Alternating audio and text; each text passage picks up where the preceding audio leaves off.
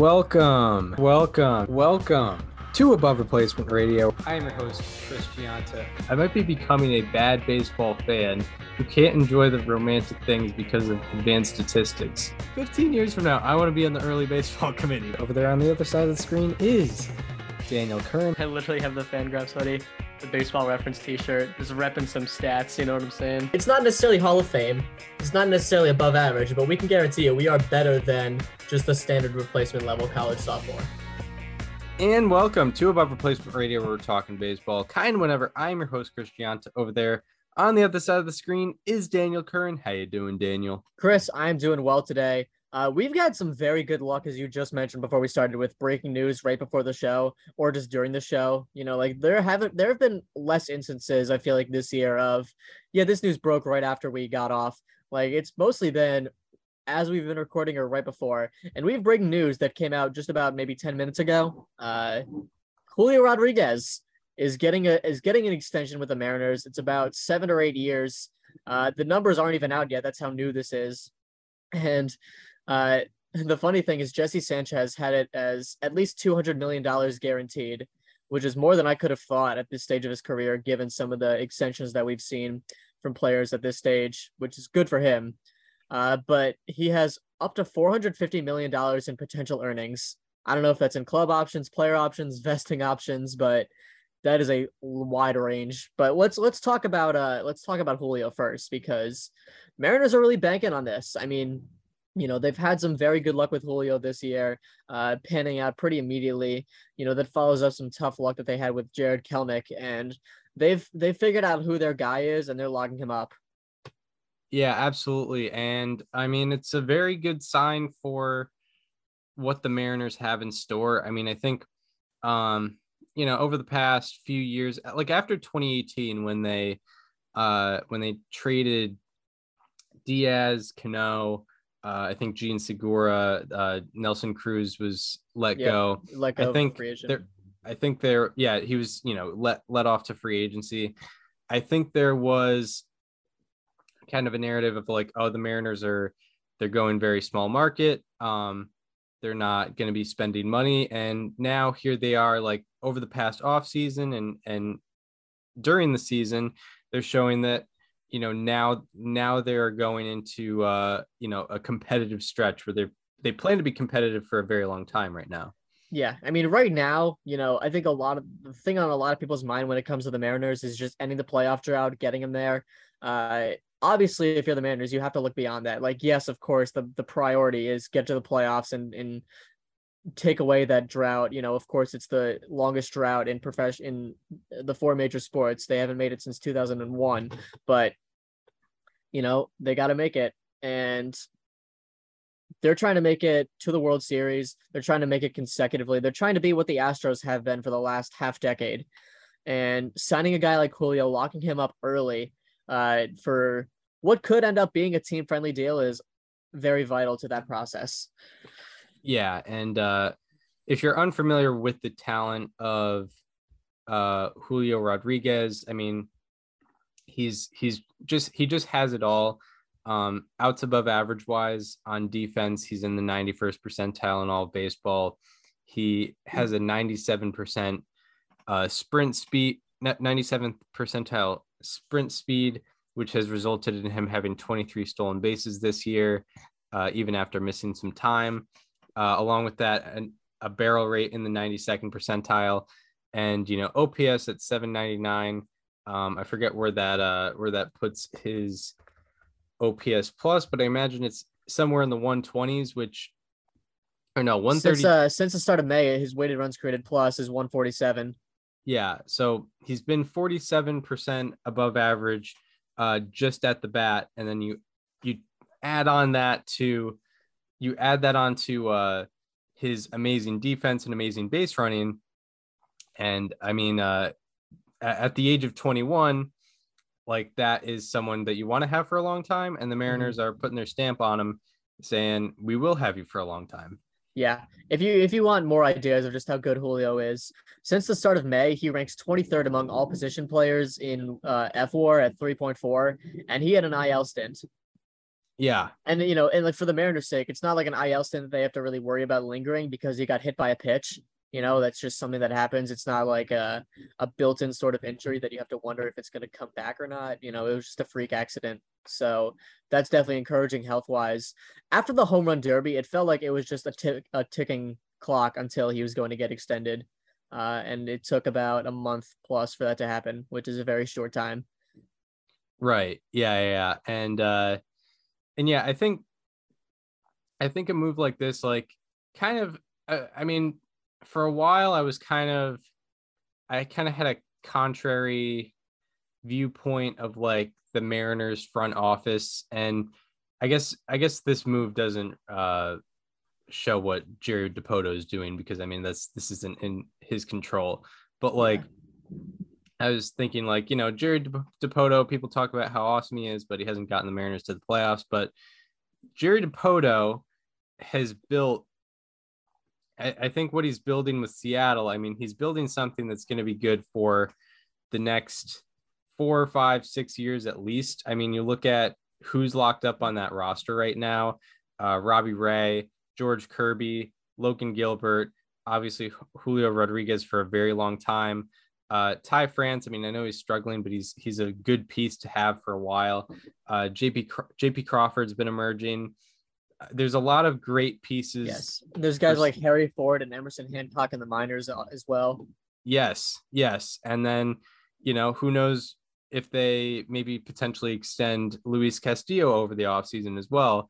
Um, there's a lot of uh, a lot of um, good action that the Mariners have done, and you know one of their one of their top prospects panned out, and they're rewarding him and basically rewarding their fan base by uh, extending him for uh, what is probably going to be a very long time. I have a question. So you mentioned everyone the Mariners have going forward. You know, guys like Kirby and of course Julio and Gilbert and Ray. Do we still have any sort of optimism on Kelenic? Um, I mean, sure. I mean, he's what 23 right now. He's 23. He's had what like three or four big league stints that just haven't gone well. You know, I it's still something that can work out. I mean, he was like a top prospect in the game. You know, I'm sure at the very least he can pan out to be a, a league average bat with plus defense and base running that could get you like a three win season. Um, but I don't know. I don't know where we're at with him as far as if he can be the number one prospect he was projected to be. But he could be a, fu- a future piece for them as well. You know, yeah, for sure. Because obviously sure. there's a bad taste in a lot of people's mouths uh, from what we've seen from him in the majors you know, it's it's not even been like the it's not even just been that he hasn't hitting, you know, like he's not making contact, he isn't walking. His defense hasn't even been that outstanding. His base running has been eh. Um and I don't want to give up on him yet. I mean, he is still 23, but it definitely the Mariners definitely really lucked out with Julio because the fact that he's, you know, gone to superstardom in just a few months makes up for the fact that Kelenic just has not panned out anyway whatsoever yet. Yeah, very true. And I mean, like, uh, yeah, I mean, now I, I think with the Whoa. great thing with the Julio Whoa. thing, I'm seeing a face you're making, but yeah, the great thing. uh... With, the great thing with the Julio thing is now, like, you don't have to push all your eggs in the Jared Kelenic basket, mm-hmm. and now all the eggs are in the Rodriguez basket. And if if Kelenic work, works out, it's kind of a bonus. So Jeff Passan just tweeted out the uh, some of the numbers. 210 million guaranteed over 14 years. Wow. For I 14 years is huge. Let me check on what the average annual value of that would be. Uh, obviously, it has potential to grow to more than that. I don't know if you hear the thunder in the background, by the way, but I'm very much in a thunderstorm. That's 15 million dollars per year. That's that's pretty remarkable. That's a that's average annual value wise. That looks like a steal. Uh, for the Mariners, but also, I mean, 14 years at age 21, you're probably not getting offered more than that. And you know what? 210 million is 210 million. You know, Julio is never going to have to think about contracts really for the rest of his career, which is excellent.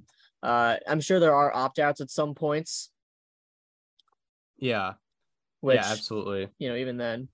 Uh, so it was right that it was uh that it was between 200 and 450 million dollars. Yeah.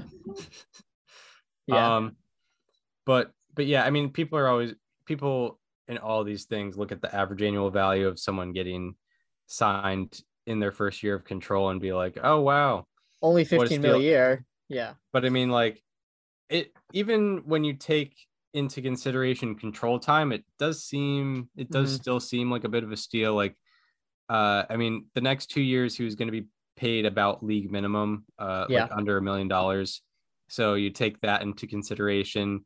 Uh first year arbitration, you still get pretty underpaid, and then second and third year arbitration, it's a little more accurate to what you will be paid in uh, uh when you reach free agency. And then I mean, what nine years of free agency are bought out in this deal too? yeah. Well, I mean, when you have a guy for six years of control, why would you give them free agent level average annual value in a contract extension, Exactly.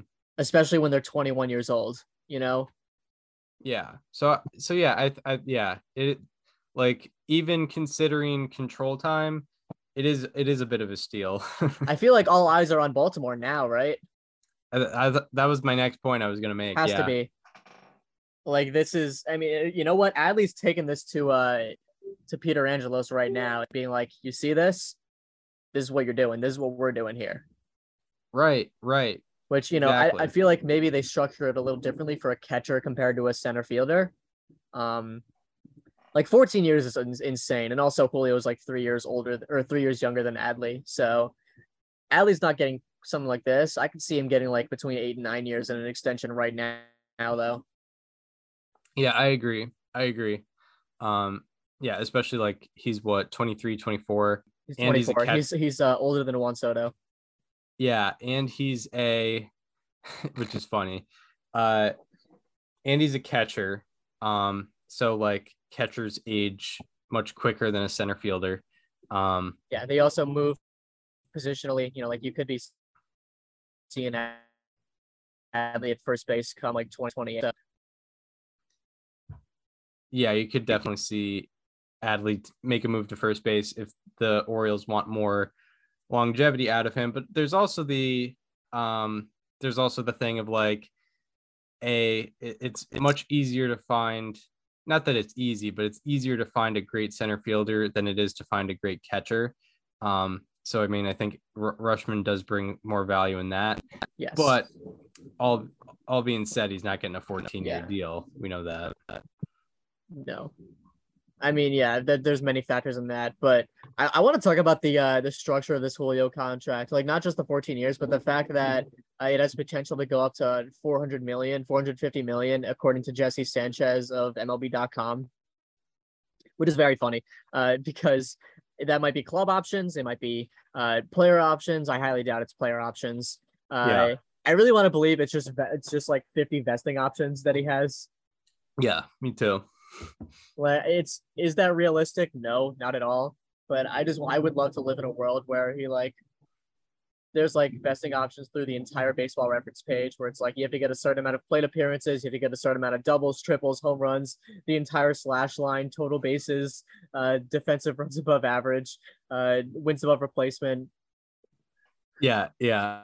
And it's like Just major uh there's like major 30 there's like 30 different scenarios of, uh, of how much he'll end up earning through this contract. right. it's like it's in the, you combine that also with like player opt outs or I guess club club options. Um, I'm sure Julio will have a an opt out in somewhere in this contract. yeah. I, I hard I I have I find it hard to believe he's guaranteed to be there for 14 years, whether Right. like you know unless you know the Mariners want to opt out of it. Yeah, 14 years especially at this price. It's not like I mean Tatis only like yeah, Tatis got 340 million dollars. Um mhm, it's much it's more believable that he wouldn't have an opt out as opposed especially to Rodriguez especially not. with what has transpired since. well yeah. which But- whatever. I'm sure nobody could have seen that one coming. But um yeah, with with 15 mil a year, like there's reason to believe Julio could come to a point in his lifetime where he could be making more. Um, but either way, he just he doesn't have to worry about anything ever. Like he doesn't have to worry about ARB going into off seasons. You have to he doesn't have to worry about a contract year. He doesn't have to worry about extension talks. Uh, you know, on on like strict deadlines he just he just gets to go out there and play and not think about it and while earning 200 million guaranteed Yeah, yeah, for sure. And uh, which is dope. and the Mariners have committed to their new. I mean, the new guy that they're going to probably build the franchise around. Um, Yes. which is uh, and this is a pretty guy that you want to build your franchise around. Yes. Um, A to- guy that's uh, a guy that's top of the line in, in wins above replacement this early in his career. Like good at everything, you want that, and all he can do from here is go up. Right. yeah, Like just do it at a higher level. Like, hey, he's slashing uh 300, 400, 500. He's not, but like let's just say that was a slash line. Let's make it, you know, 325, 425, 525, right? yeah. Like, that's right, really that's right. really the only way you can improve improve is just do it more. And he's only 21. He's still probably adjusting to major league pitching in some way. So there's very good reason to believe he's going to. Yeah, and I'm not going to be the the the person to make way too early comparisons, but uh, he's already signed up to be in Seattle longer than their last superstar center fielder. That is very true. uh, yeah. So shout out to Ken well, Griffey I mean, Jr. Ken Griffey Jr. left because he wanted to go back to his hometown, and thankfully Julio is uh, of foreign descent, and there is not a major league baseball team in uh in the Dominican Republic. Yeah. Well, there's not a baseball team in the Dominican Republic that can offer him 200 million dollars. Uh, yes, So, that is true. so yeah. Thankfully for the Mariners, they don't have to worry about that specifically. Yeah. Um so yeah, uh yeah, Julio um he's off the market for 14 years. Um so sucks for everybody else. Damn right it does. Yeah. Um yeah, a real real statement move by the Mariners. Like they're not messing around here. Um, I love that everyone's calling it the Braves model, by the way, because there are other like other arrows you can point to. Like look at the White Sox extending uh, Eloy Jimenez and Luis Robert before they even stepped onto the field. Yeah. Which, to be fair, that wasn't like a ton of free agency brought out. That was like maybe a year or two of that. Right, right. But um, yeah, awesome, awesome job by the Mariners. Awesome for Julio. I think everyone wins here. Like I don't, I don't even really see this as much of a team friendly deal or a player friendly deal. I think this is perfect on every side, Yeah. or or close to it.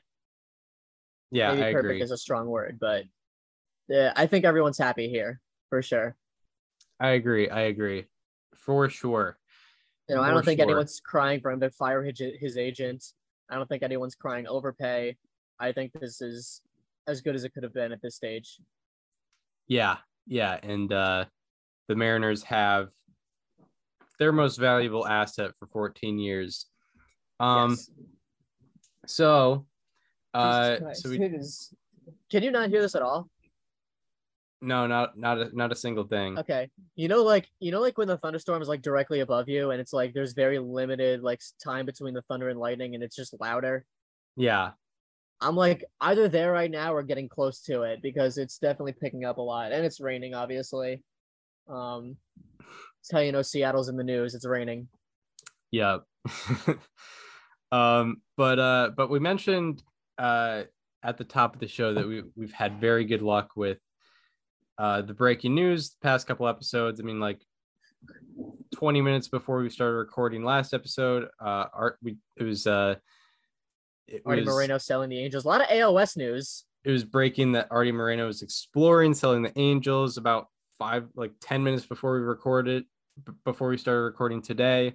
There's announcement of a Julio Rodriguez extension. Um, however, a couple episodes ago, um, there was we had bad luck where about like 25 minutes after we stopped recording, uh, Chris Woodward of the Rangers was fired. Um, you know, manager of the Rangers was fired uh, by Texas, and that was a real domino effect as Rangers pretty much cleaned house. I know their president of baseball operations, Jon Daniels, was. Uh, yeah, I saw that. I saw that Yep. I know their uh, their president of baseball operations, Jon Daniels, was fired, and um, this, this episode might go into rain delay. I don't know. Um, I don't think I have time for that. Unfortunately, I got plans today. yeah so so jon daniels was fired chris woodward was fired wa- was Jon Daniels like serving as their GM? Because yeah, he well he had been there forever. He had been serving as the GM until Chris Young took over, and then he became president of baseball ops. Uh, he had been there for like 15, 16 years. He was there for the World Series years, uh, in 2009 or 2010 and 2011. Um, I Yeah. definitely didn't see this one coming, but I would just like to say this has all been AL West news. You know, with Artie Moreno, uh, with Julio, with Jon Daniels slash Chris Woodward. So unfortunately, uh, at approximately 10:50 on Monday, uh, the A's will officially announce their relocation to Las Vegas. yeah, we're sorry Yeah. to We are we are just going to tell you now. yes, yes. We're and uh, delivering the Astros like the cheating scandal part two will be coming out as well. yeah. so, um, sorry to sorry to break the news too early, but we Yeah. had to. hmm but uh but yeah the the rangers um yeah cleaned house. Uh i remember when the woodward news came out jeff passan re- referenced uh like their t- you know part of part of his article was like previewing his article was saying talking about their uh, terrible record in one run games. And then i looked and it was they were 6 and 24 in one run games which is literally insane. That is Um, insane. uh and uh that was at the time um but what, what did you think about all this what did you think about all this I mean, I think it makes sense to steer the franchise in a new direction. You know, it seems like a lot of the culture has changed in that front office ever since Chris Young got in there. You know, they they signed two major free agents over the offseason. They spent five hundred million dollars on just two players over over a decade. And they signed Jon Gray, they get Kole Calhoun. You know, they're they're making a statement that I think very few people saw coming. Obviously, it hasn't worked out for them record wise this year, but you can see where the path is for the Rangers to become a pe- competitive team.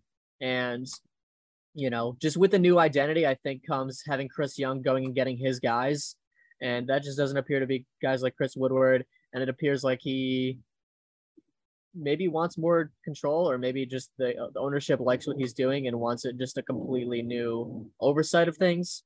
But, um, you know, I think this is a necessary move for the Rangers. Managers certainly, because I mean, you referenced that record in one run games that can be pointed to, you know, bullpen management, lineup construction, you know, guys that just aren't getting it done.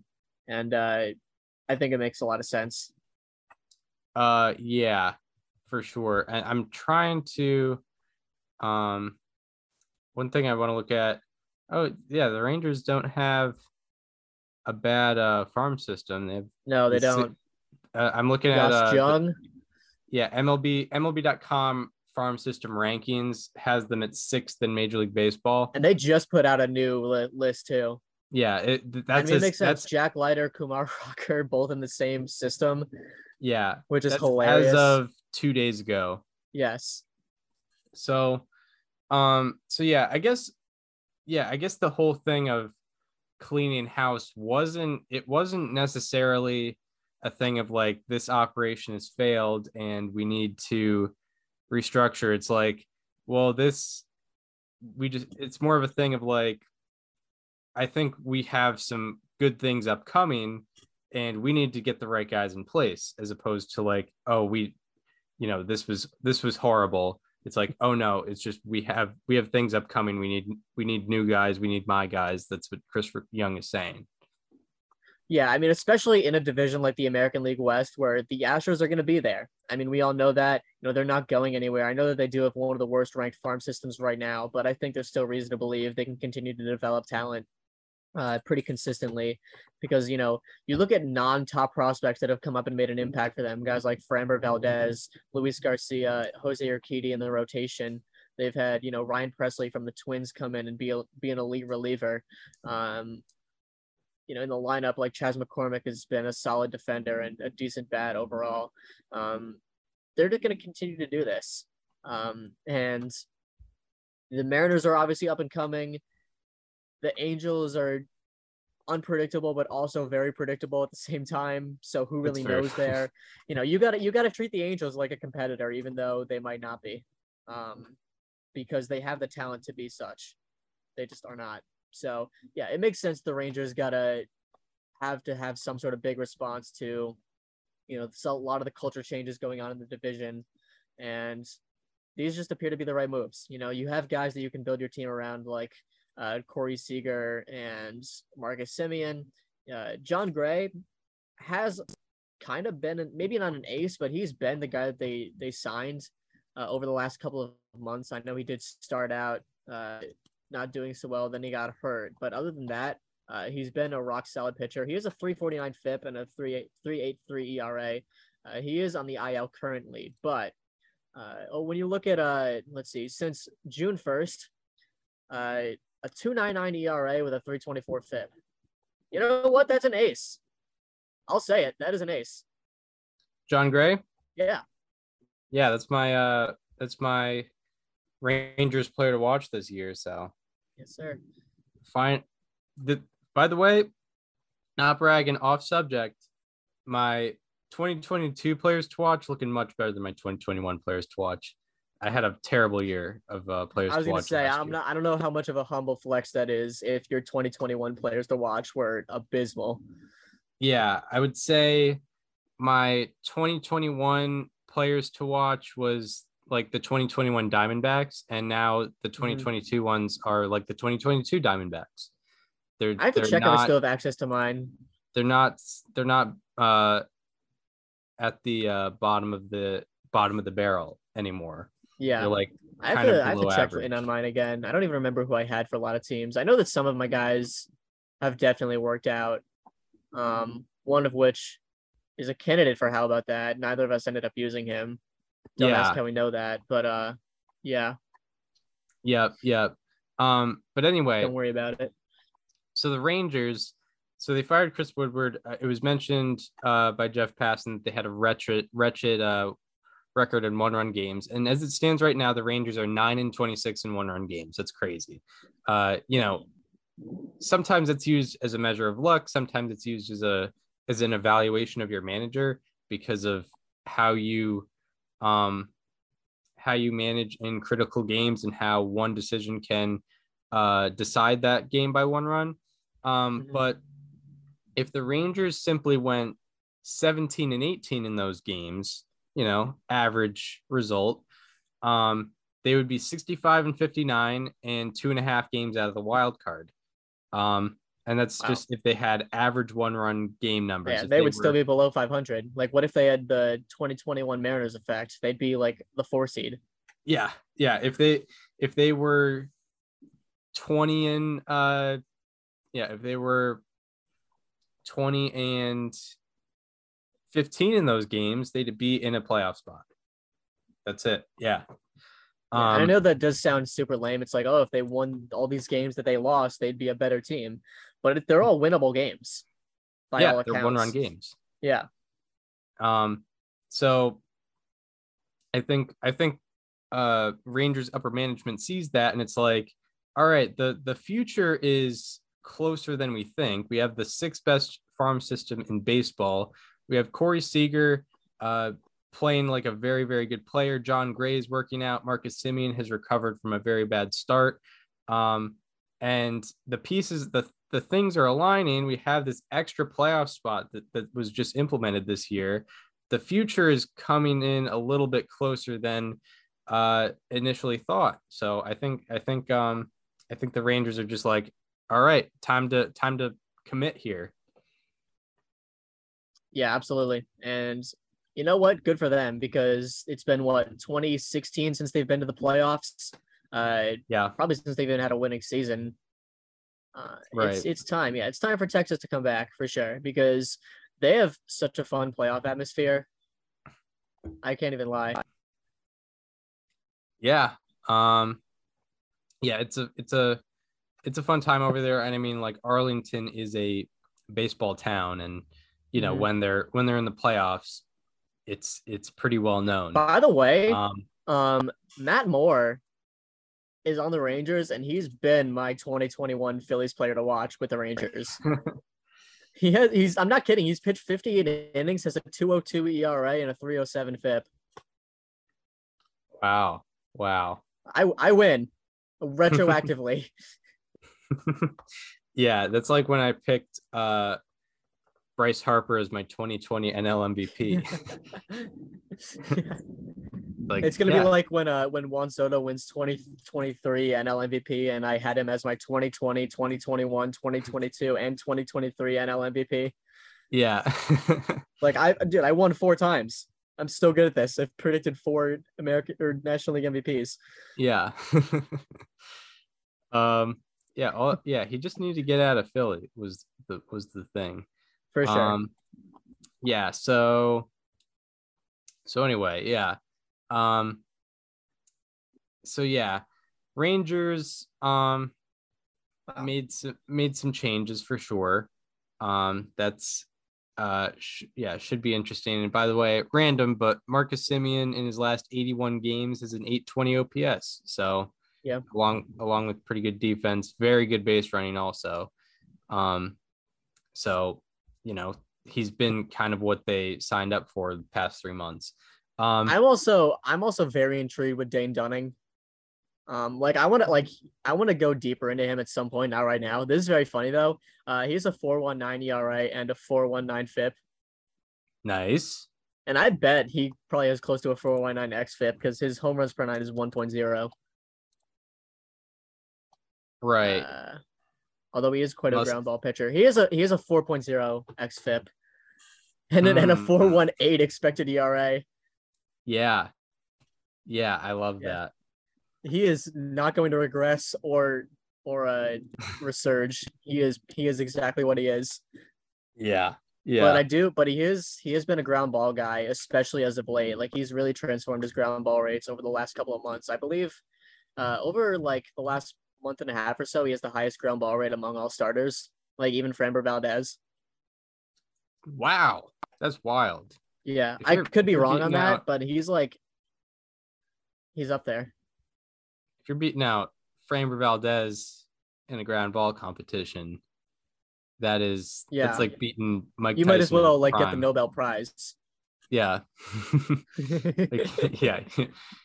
like you're you you got to be yeah, you got to be like a special agent of the of the US now if you're figure if you're figuring out how to get more ground balls than Framber Valdez, you it's know like that's harder than out pizzaing the hut. yes, it's harder than out pizza the hut. Um I was trying to trying to find more slogans. Let I me let me know. just like let me make sure I'm getting that right because I I need to check that. He's at least he's he's like definitely close at least. Um because he has been very good over whatever period of time I'm thinking of here. old Dane Dunning ch- tangent. Yeah. Gotta have it. We gotta love it. Yeah, he was traded for Lance Lynn, of course. Yeah. He was my he was my 2021 2021 season. Rangers player to watch. Um he's been okay, he's not so he's not quite there, but he is the fourth highest ground ball rate since July 22nd. nice. Uh, Um, he is he is ten percent below Framber, so that is dead wrong. But he's only behind Framber, Logan Webb, and Ranger Suarez, so he's first among uh, American League right-handers. Nice. Nice, nice, Heck nice. yeah, since July twenty second. Always a good sign because this average slugging percentage on ground balls is like 300. So Yeah. getting ground uh, Also, since then, he has a three fifty one ERA, a three eighty seven FIP. Uh, yeah, he's been Nice. solid. nice. So Dane Dunning. Heck yeah. Dane Dunning. my. Just kidding. He's he's just a guy. He's just a guy. We're not Maybe gonna, one day. we're not gonna give him a how about that for his 351 ERA. Unfortunately, we won't do that. Um, but anyway, uh, Rangers are up and coming, a team that uh has been relevant for the past few years, um, and is really making some separation in their division right now. Uh, is the St. Louis Cardinals, um, kind of just uh cementing themselves right as just the rightful owners of the NL Central right now. I think they're what yeah. five and a half, five and a half up or six up on the Brewers. Um, they've It won does appear that 21 of their last 27, um, taken over over the past month. Uh, they've been pr- pretty crazy. Uh, they have so with them going uh 21 and 6 over the last month. Uh, they have the second best record in baseball in, in this span behind the Dodgers. They have six runs per game and three and a half runs allowed per game.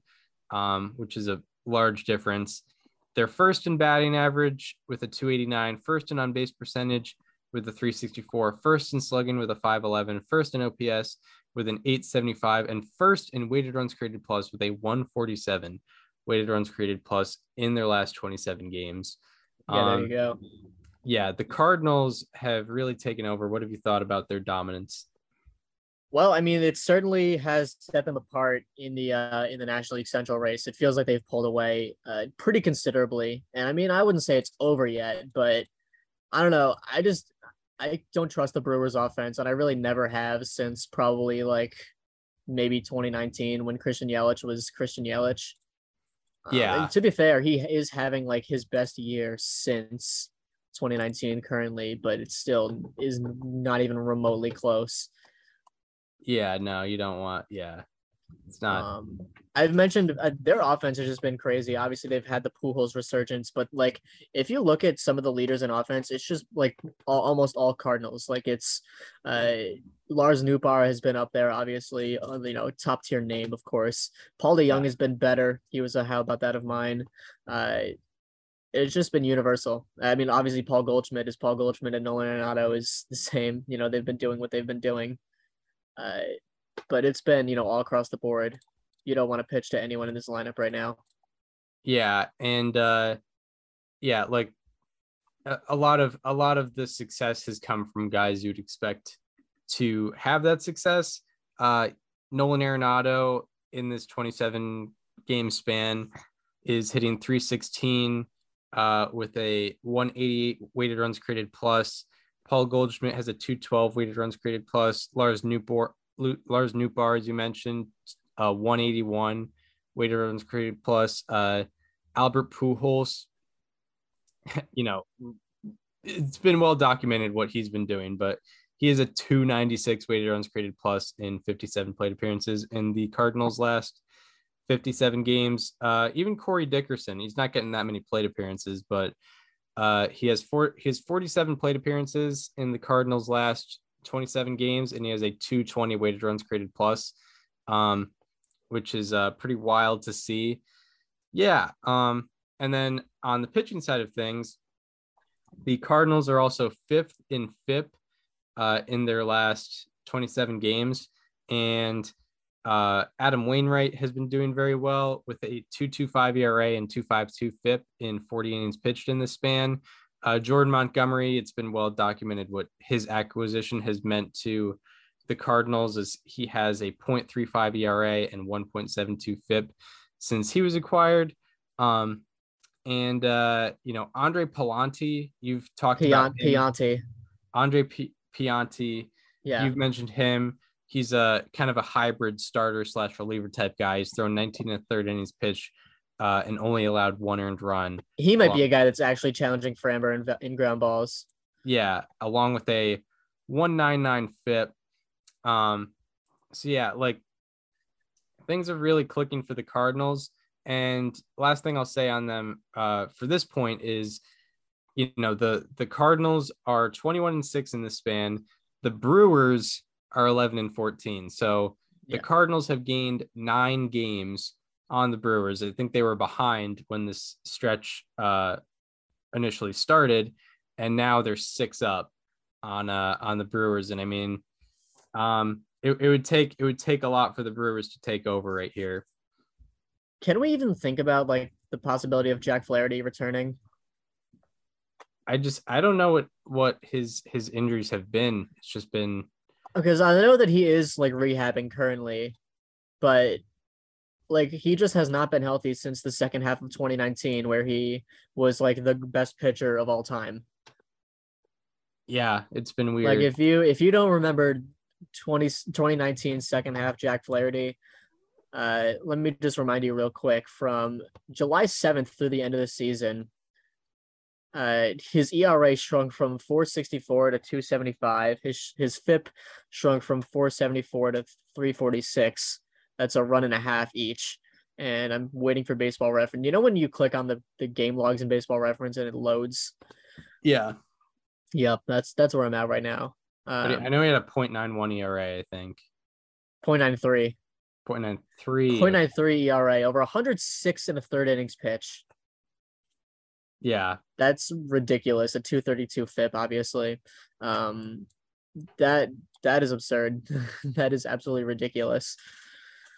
Yeah, it like it was historic. I remember looking and like it was a certain like uh, like a split. I think it was a split statistic, but like only Jake Arrieta had a better. Yeah, that makes sense because he was also uh ridiculous in uh second half of 15. Yeah, People people talk about Zack Greinke getting robbed of that Cy Young, and like I definitely see where they're coming from, but it's like, did you do you remember second half Jake Arrieta though? Yeah. it's Like, were you there? it's something to behold. But anyway, the Cardinals, uh, the Cardinals also don't really. There's no reason for them to slow down because they have the third easiest strength of schedule remaining right now. Yes. Um, Um, also worth noting, also worth noting, you know, this is just a classic Cardinals topic, but uh, they have eight outs above average as a team in the month of August. That is tied for that is fourth in the majors, behind only the Diamondbacks, Angels, and Rockies. Yep. Um, which you know it's funny because they just traded Harrison Bader, uh, who was. I mean, I don't, I don't know if he was the face of their defense, but he was the face of like being exclusively defense, and they haven't missed a beat. yeah, yeah. They just they do great all around. That's for Mhm. sure. Helps out their pitching staff tremendously for sure. Um, so yeah, the uh, yeah, Cardinal. So so now I guess the question is like, so if they if they they'll probably end up getting this three seed. Mhm. Um, they'll probably end they'll up face the six seed. which means they'll face the six seed. It'll probably it'll either likely be Padres or Phillies. Phillies. Um, I would love a Phillies Cardinals rematch. me too. Me too. That would be really sweet. Cardinals kinda- Padres. I guess like, eh, like you know that was a series a couple years ago, but it was 2020 with no crowd, and it was a three game set, and it was a good series by all accounts. But like, I would love to see Cardinals Phillies. Like the last time the Phillies made the playoffs, they lost at the hands of the Cardinals. They were heavily favored. Obviously, you know they had the the rotation of what like Cliff Lee, Roy Halladay, uh, Cole Hamels, and Yeah. I feel like I'm missing Roy one. Oswalt. Roy Oswalt. Yeah, that was it. Yeah. And of that course, was like- Kyle, of course, Kyle Kendrick, Yeah, Kyle Kendrick, obviously. Who could forget? legend. Um, but yeah, I also what I love about a potential Cardinals Phillies matchup is I feel like it is a it is very much opposite styles where yes, yes, I agree. I'm just thinking about the pitching staffs. yeah, like you've got absolute strikeout machines with Zack Wheeler and Aaron Nola, um, versus you know you got Adam Wainwright on the other side, Jose Quintana, Miles Mikolas, Jordan Montgomery. Like none It of would be very funny to see like Adam Wainwright outduel Aaron Nola, uh, who like it is like one of the best strikeout to walk pitchers in baseball versus just 40 year old. Yeah, and then the other side of that is also like defense versus defense. um, the the level. I mean, It's Actually- it's just put the ball it's just put the ball in play versus please so God I'm begging you put it over the wall nothing else will work. yeah. um, That is And, very uh, true. Yeah, very true. I mean, the lineups uh, they're not that opposite. I mean, like Nolan Arenado and Paul Goldschmidt provide plenty of power for the Mhm. for the Cardinals, but like the the Phillies are a very powerful offense. Um, I feel Mhm. like I feel like the Cardinals have more contact guys in general. If I'm thinking like I'm thinking of like Tommy Edman and, but I don't know. Maybe maybe that's not as big of a point, but like the pitching staffs and the defenses are very much opposite.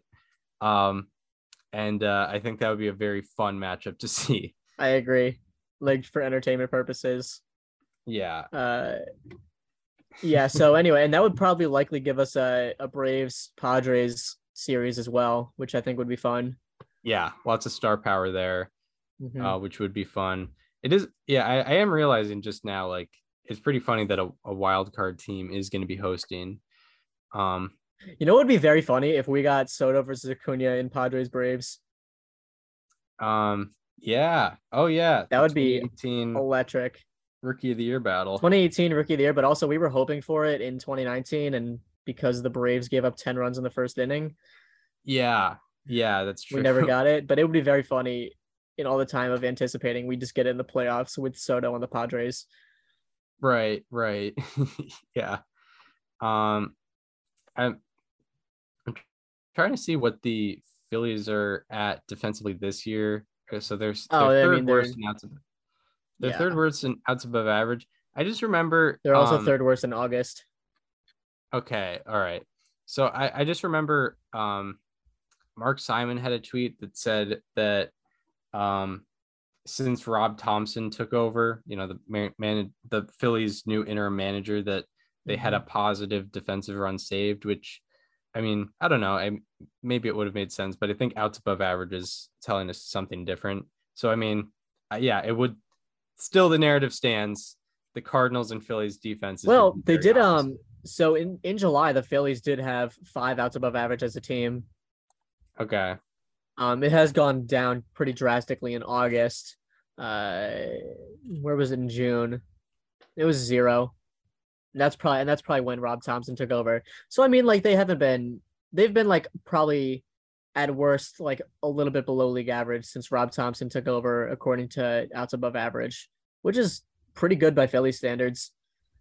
Yeah, right. I mean, um, oh, not even uh, it's not even Bryson Stott who's bringing it up. He's 43rd percentile. Um, I, yeah, I might- to be fair, that might still be bringing it up. well, true. it's it's an it's not a loss, so that's a game for the Phillies. he might he might lead the team still. Yeah. Um. Maybe JJ Realmuto is better. That's probably that's probably what it is. Oh yeah. Oh well, yeah, for sure. But I don't even know if catchers account for outs above average. Um, I just know Maybe. that they have the the framing numbers. What was the Phillies outs above average in May? Let's take a look. Um, Probably bad. That would be my, yeah, Phillies my had gut reaction guess. a lot of this happened in May. Oh wow! Phillies- Oh my goodness! Minus twenty the worst outs oh above my average god! in all of May, and it was, it was negative twenty one. Um, I think that was when all the chaotic stuff was happening, like all those highlights that were like the clown music is put over it. Like, Those yeah, weird. no, that's that is what it is. Uh, Yeah. April, I'm assuming, was probably not that much different, but probably not as severe. Um, I saw it was negative four. I think Yeah, yeah, it's isn't that bad. about expected. Yeah. Anyway, that's the Cardinals. that's the Cardinals. They might face the Phillies. So if that happens, it's gonna be That would be great. kind of funny to watch. That would be great. Yeah. I'm I'm rooting for it. I'm rooting for Dodgers, Mets, Cardinals, Braves, Padres, Phillies in the NL. That's that's what you want. Sorry, Brewers. Yeah, you know, Brewers Brewers have obviously You have cool pitching, but like you have there's nothing on that offense that scares me as a as a pitcher. Brewers have had their time of playoff dominance. I mean, they've they've been there for four straight years, and That's right. everyone everyone knows the brew the everyone's tired of the Brewers. You know, exactly. like ev- that's what all I'm seeing. yeah, I want to like, see the too- Cardinals that have made it every year since 2017. Too too much Brewers. 19. They've made it Yeah. four years in a row. It's like the it's like it's like the '50s Yankees over here. It's just they're too much. They're in the playoffs too much. Too much. you know, it, they had such, you know, they cruised into it in 19, they cruised it into it in 20 as well.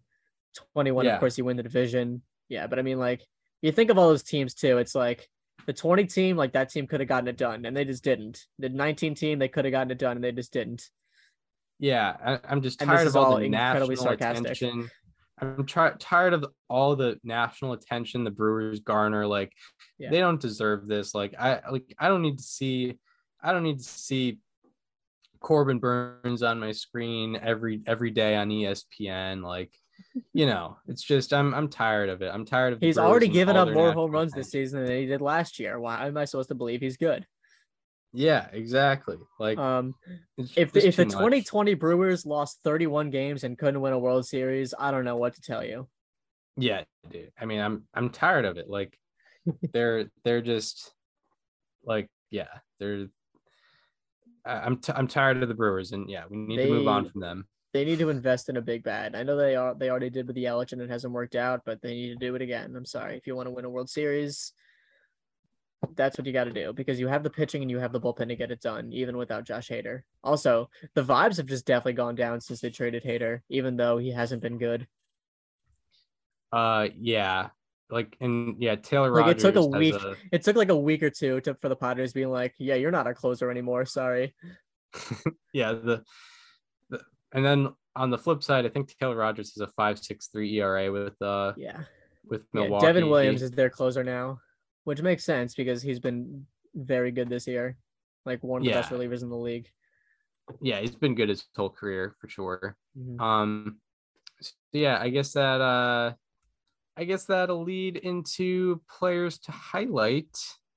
Um, Yes. so yeah, for our um, so yeah, we'll do our Friday, August twenty sixth, 2022 edition of Who do you have for us today? So uh, my my player to my how about that was uh, someone that we briefly mentioned on last show that deserves more than just a brief mention. I'm talking about Trayce Thompson. Uh, I am two months removed from seeing him play for the Lehigh Valley Mudhens in uh, or no, sorry, the Toledo Mudhens in Worcester, Massachusetts, as a media member. And since then, he has been acquired to the from by the Dodgers for cash considerations and since July 1st is slashing 323, 429, 646 for a 1075 OPS and a 198 weighted runs created plus. Uh, despite being 60 plate appearances below the qualifier, he ranks 17th in position player fWAR among all hitters with 70 PAs. His weighted runs created plus is fourth in that stretch at 198, like I mentioned. During this span, his average exit velocity of 95.1 miles an hour trails only Joey Gallo and Aaron Judge among the 357 players with at least 25 batted balls. He's averaging a hard hit ball for every batted ball that he has over this span. Uh, on that same list of 357, his line drive rate of 37.5% ranks sixth, and he has also been excellent against sinkers this year. Uh, among the 353 hitters with at least 25 plate appearances that ended on sinkers, Thompson's 783 slugging ranks fourth, his 536 WOBA ranks third. His 380 expected batting average ranks sixth. His 705 expected slugging ranks ninth. And his 512 expected weighted on base average ranks fifth. Uh, during the span, 50% of his ground balls have gone to the pull side, which is good for him because his 650 batting average on batted balls to the pull side ranks second on the aforementioned list of 357, and his 1200 slugging percentage ranks 10th. Uh, the Dodgers have obviously been otherworldly during this stretch, and naturally, Trayce Thompson is to thank for it, like we all expected. Yeah, Trayce Thompson.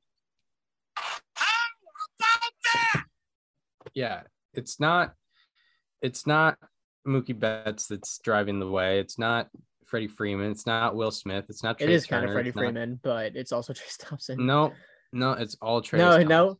Sorry, the fact that Freddie Freeman has uh five and a half fWAR this year.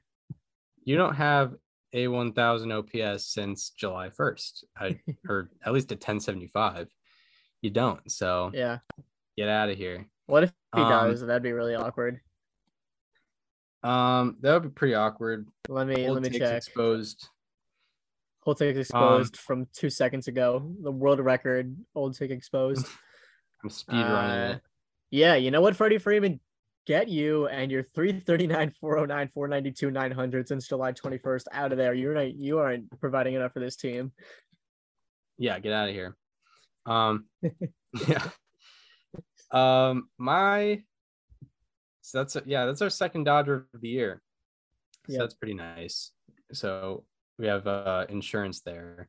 Um, my player to watch um is from a team I've realized just like maybe the most in like maybe the least relevant team of the year, which isn't a bad thing, but it's like they've just made the least amount of headlines. There are like five guys I'm thinking of right now, and they're all on the same team.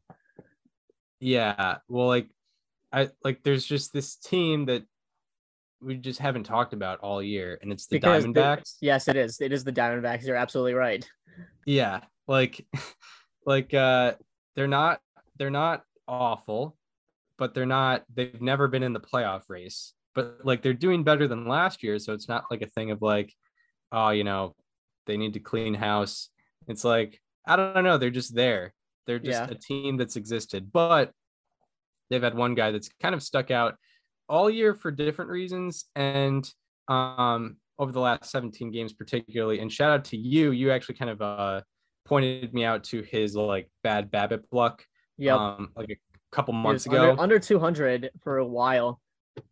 yeah Shout out to and, me for uh, knowing exactly who you're talking about.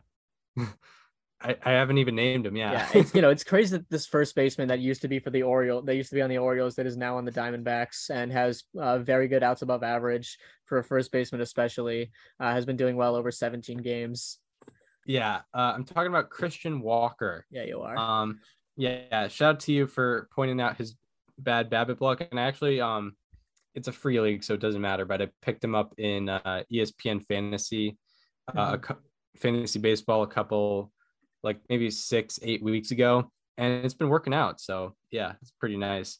Heck Uh, in his last 17 games, Christian Walker is hitting 377 with an 1149 OPS and a 210 weighted runs created plus. Out of 183 qualifiers in this span, his average ranks sixth, on base percentage ranks sixth, slugging percentage ranks third, and OPS ranks third. And out of 58 hitters with 50 plus batted balls in the span, his expected WOBA ranks second. His strikeout rate has gone from 20% before the span to 14% in the span. And his average exit velocity has gone from 89.7 miles per hour to 91.7 miles per hour. So a couple mile per hour increase. Uh, his barrel rate in the span is 15.1%, uh, which ranks tied for third out of 58. And I don't I, I remember this being a tweet, so I'm not taking full credit for the stat, but you know, it, it still remains true. I don't know if like you sent it out or someone else sent it out, but he's the only player in baseball with a barrel rate outs above average and chase rate in the 85 85th percentile or higher. So it's a very unique set of skills that Christian Walker has especially for um, a first baseman. for a first baseman. Like barrel rate, you're hitting the ball, you're hitting a lot of hard fly balls that likely end up in homers. I think. I don't know. It, I don't know. It not at Chase Field. Yeah, yeah. Well, I think I looked up randomly one one day. I think 55% of barrels land as home runs. So a lot of a lot of barrels are home runs. Then you have outs above average. He's doing it on defense. And then chase rate, where like, you know, a lot of guys who have a high barrel rate are um, probably guys that strike out a little more. But Christian Walker is not swinging at a lot of pitches out of the zone. Um, he's been a very unique player uh, and um, you know, ma- making making uh, the Diamondbacks, you know, not awful this year. So Christian Walker, Uh, by the way, the Diamondbacks defense this year, like, been very Cardinal-esque. yeah, I think yeah, over the, got, the uh, over the last month or so, they have like a uh, above average uh like wins above replacement for their position players, but they also have like a 92 weighted runs created plus hmm, because their defense has just been that good. yeah, interesting. Um, yeah, like they got Walker, Marte, um, who else? Yeah, Walker exactly. They're not very relevant. Uh, Zac Gallen. yeah, Uh, well, one one person that I almost put for this was Jake McCarthy. Um, right, right. What have you never heard of Jake McCarthy before? Yeah, I, I, I hadn't either before recently.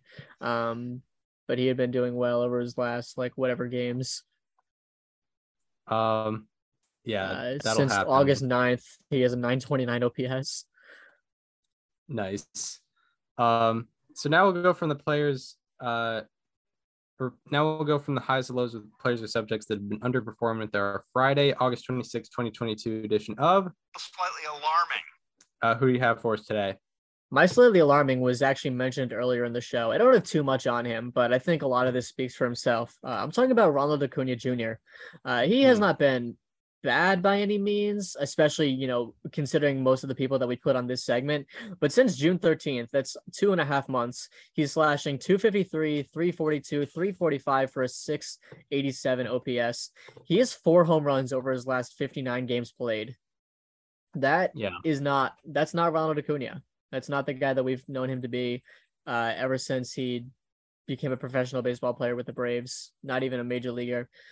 Uh, he's never had an ISO below 230 in his career, and this year it's down to 135. It's almost 100 points below his previous low, and that was in 20, I think 19. Uh, his 188 point drop in slugging percentage between 2021 to 2022 ranks sixth worst among the 169 qualified hitters. Uh, his ground ball rate has gone from 31.2% to 49% this year, the highest increase on that same list. No one has had a higher percentage of ground balls from this season to last uh, than Ronald Acuna Jr. Uh, during the span, 57% of his batted balls have been ground balls or pop ups, which means it just goes straight up. That is the 11th highest rate among the 118 hitters with at least 150 batted balls. Uh, and his strikeout and walk rates are relatively the same as what they've been in his career. His walk rates maybe like one or two percent down, but you know he's still Ronald Acuna Jr. He just isn't not making the right contact this year. Ronald Acuna Jr. Slightly alarming. really says something about the Braves when like Ronald Acuna Jr. is having a down year, Freddie Freeman's gone, and you could we wouldn't even be able to tell by their record. Nope. Acuna was Um, also out a month. Yeah, it was out a month. It's uh yeah, pretty Yeah, they've just casually had Vaughn Grissom come in at shortstop and be like, "Hey, I'm gonna put up 200 weighted runs created plus in my first 20 games." By the way, yeah, yeah, yeah. And they've had Michael Harris and Spencer Strider come in, obviously. yeah, Spencer Strider is just like, yeah, I'm gonna be like the best strikeout rate guy in all of baseball. yeah, I'll just be that guy. if you want. So, my slightly alarming is another guy we also mentioned previously in the show. Um, and uh, maybe his struggles are a little more pronounced and well out there, but I figured I'd highlight him. talking about Josh Hader. Um, I mean, it's been it's been so bad. Uh, in his last 16 appearances, he has a 13.50 ERA and an 8.49 FIP. Uh, he's allowed six home runs in 12 and a third innings pitched. Uh, and out of 225 relievers with 11 plus innings in the span, his ERA, FIP, and home runs per nine are all the worst. Uh, out of 448 pitchers with 25 plus batted balls allowed in the span, his expected WOBA against is fifth worst, and his expected slugging against is fourth worst out of 448. Um, this is kind of a weird stat, but I mean, there is a big decrease. His strikeout rate went from 44% before the span to 32% in the span, which, you know, 32% It's still very strikeout good. is still elite. But like the fact that there's a 12% drop is like, hmm, maybe there's something going on here. especially within the same season. Yeah, yeah, for sure. Um, his walk rate has gone from 8% to 13%, not great. And uh, his barrel rate has gone from 8.7% to 22.2%. And out of the 448 pitchers with 25 plus batted balls against in the span, his barrel rate is the highest. Um, so just a breakdown of how bad things have turned for Josh Hader over the past eight weeks or so. Um, yeah, it's uh, it's been very very surprising considering how you know he probably he probably was the best reliever in all of baseball from like 2018 to 2021. Yeah. Um, and uh, that's change. And, and I mean, he had a one he had a 105 ERA through July 3rd. I was gonna say he was still an all star, right? Yes. He had a 105 ERA and a 172 FIP through July 3rd. And now he's a 517 ERA and a 396 FIP. Uh, so I don't know. Maybe it's a maybe it's a a rare blow up um over you know eight weeks, or maybe it's, it's, a a sign of up things. to come. nonetheless. it's the it's an amazing blow up. So Josh Yeah. Hader. Slightly alarming. Um, so yeah, uh, that's it for players highlight. Now we'll get into a um preview of the weekend ahead, uh, where I'm going to be highlighting series to watch. Daniel will be highlighting the day by day pitching matchups, and for series to watch, I will say, um, there's three in particular. Uh, you got Astros, Orioles. Um, that's at Minute Maid Park. Orioles have a big test. It's Uh, it's still so funny anytime you go over series to watch and the Orioles are in there.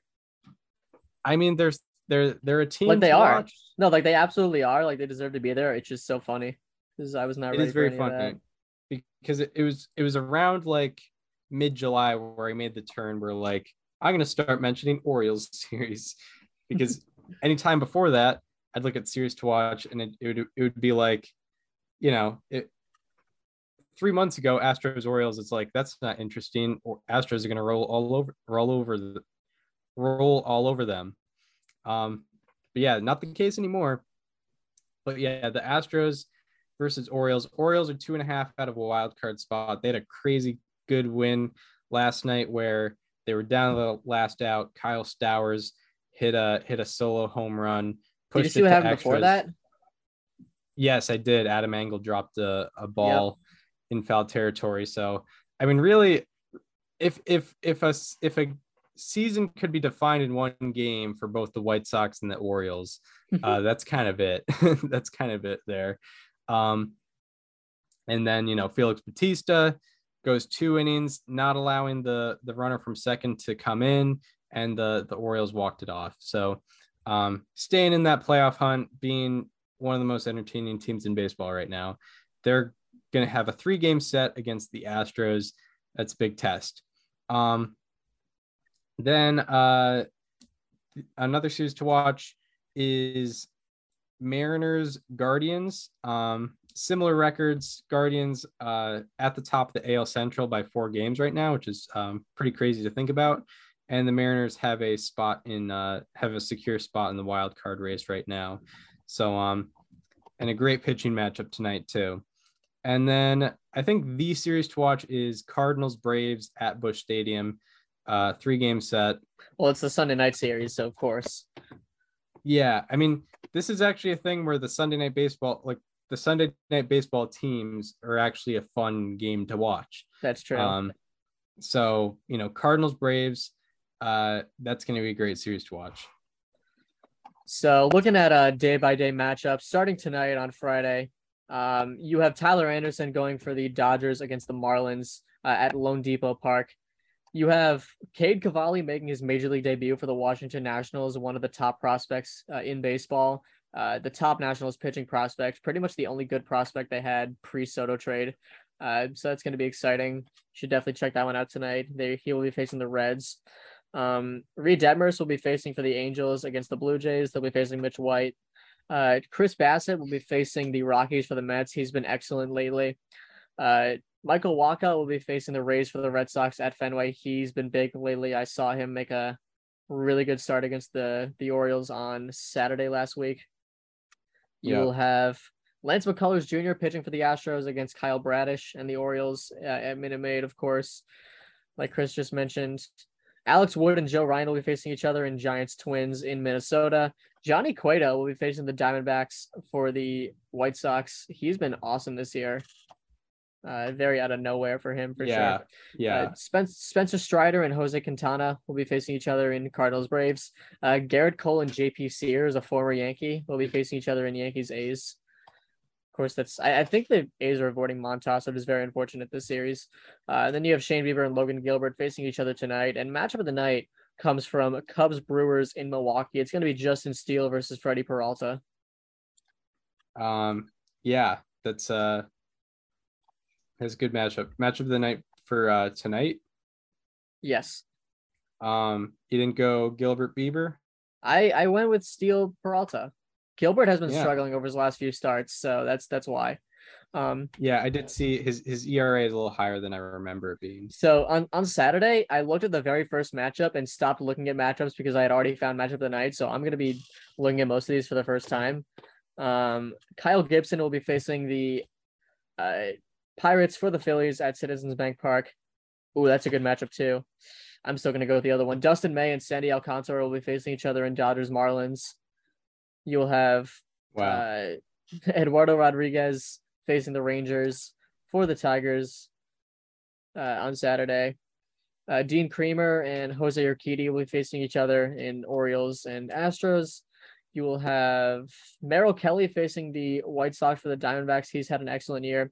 Drew Smyly and Brandon Woodruff uh, will be facing each other in Cubs Brewers. I know on paper that sounds like a wash, but Drew Smyly has been excellent lately. Uh, Alex Cobb versus Sonny Gray in uh, Giants Twins. That's gotta be like a 2016 classic, maybe not 2014, but uh, the two older pitchers. Charlie Morton versus Jordan Montgomery in Braves Cardinals. Uh, Zach Plesac versus Luis Castillo in Guardians Mariners. The matchup of the afternoon comes from Angels Blue Jays in Toronto. You got Shohei Ohtani facing Alek Manoah. Nice. Nice. Yeah. Between that and May and Alcantara, I, I think that's slightly the right move. Right, right. So on Sunday, you have Corey Kluber facing Nick Pivetta in Red Sox Rays at Fenway. You have um not a lot. I mean Ross Stripling facing the uh, Angels for the Blue Jays in Toronto. Germán Márquez versus Max Scherzer in Rockies Mets at Citi Field. Uh, Justin Verlander will be facing the Orioles in Houston. Of course, he's on a Cy Young campaign at age 39. Dylan Cease will be facing the Diamondbacks for the White Sox. Adrian Sampson and Eric Lauer will be facing each other in Cubs Brewers. Clarke Schmidt will be facing the uh, A's for the Yankees after the um, injury to Nestor Cortes sent him down. Aaron Civale and Robbie Ray will be facing each other in Guardians Mariners. Jake Odorizzi and Adam Wainwright will be facing each other on Sunday Night Baseball in Braves Cardinals. And match of the day this time does come from Dodgers Marlins. It is Julio Urias versus Edward Cabrera. Uh, Nice. Edward Cabrera is becoming must watch TV. He hasn't allowed a run in his last 22 and two thirds innings pitched. Uh, Julio Urias, of course, is one of the better pitchers. Cabrera throws a 95 mile an hour changeup like it's nothing. And uh, you're going to want to Yeah. watch that one for sure. Yeah, Arias, I'm pretty sure over his last like eight or nine starts has an ERA under two. Yeah. Um, yeah, Cabrera's got crazy stuff. Um, even if it doesn't do, do well, just stay for the stuff. yeah. what we're saying. Um, yeah, and that should do it for this installment of Above Replacement Radio. We hope you enjoyed this one. Uh, if you're listening on Apple Podcasts, Spotify, and want to watch the conversation as it happens, go to the YouTube channel and subscribe to the YouTube channel. It is called Above Replacement Radio. Um, if you want to follow us on social media, follow me on Twitter at Chris underscore Gianta and follow Daniel on both Twitter and Instagram at Daniel underscore Curran and follow the show Instagram at Above Replacement Radio for all the show needs. We hope you enjoyed this one, and we will hope to see you on uh, probably Monday or Tuesday, where we will be talking This conversation This conversation is over. Is over.